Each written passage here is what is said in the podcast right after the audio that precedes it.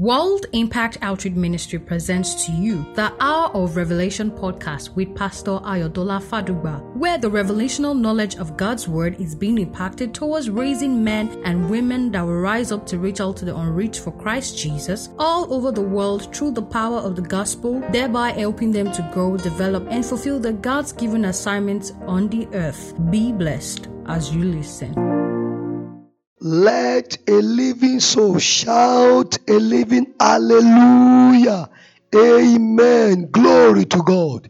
I welcome you to the 43rd episode on who is Jesus Christ. And remember, we are still on Jesus Christ is the truth. And by the special grace of the Lord, I will be discussing with you the second reason Jesus Christ is the truth. The second reason Jesus Christ is the truth. And it is because He is the only access to God the Father. He is the only access to God the Father. Hallelujah. Our anchor scripture is taken from the book of John, chapter 14, uh, verse 6b. And it says, No man cometh unto the Father but by me. Hallelujah. No man cometh unto the Father but by me. Hallelujah. Amen. In today's anchor scripture, Jesus openly declared that is the only reliable access by which anyone can get to the Father. This statement is eternally valid. Hallelujah. The moment Christ died on the cross of Calvary and resurrected on the third day, every other means or medium through which people could get to worship or relate with God became spiritually invalid and irrelevant.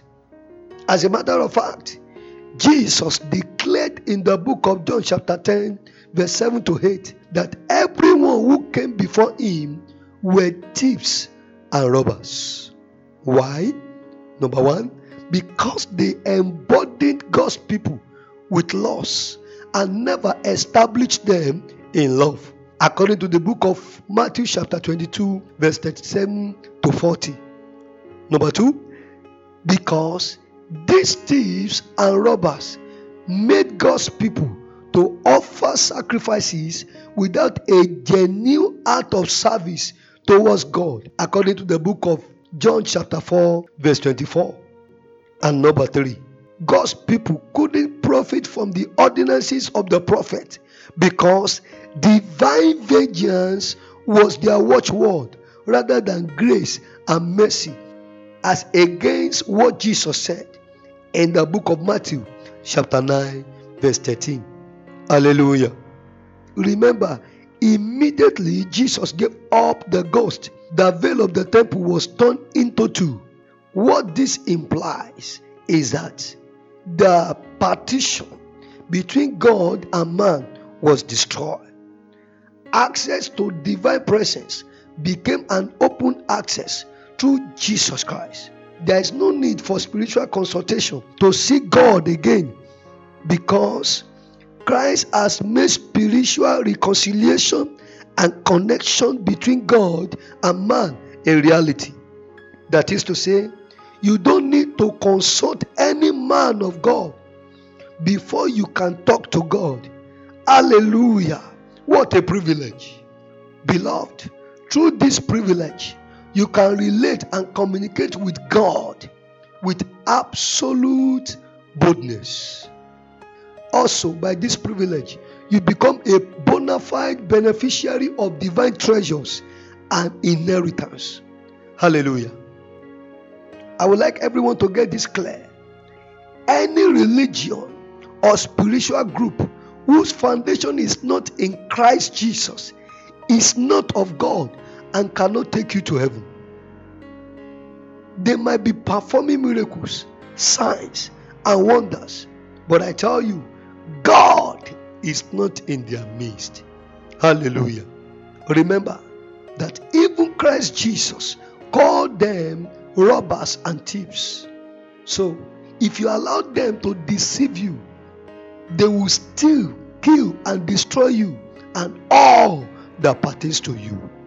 I decree over the life of everyone under the sound of my voice who are under the attack and the bondage of spiritual robbers and thieves by the spirit of truth in Christ Jesus. Receive your freedom. Ya parale que to sebra ikaduria tazuzia.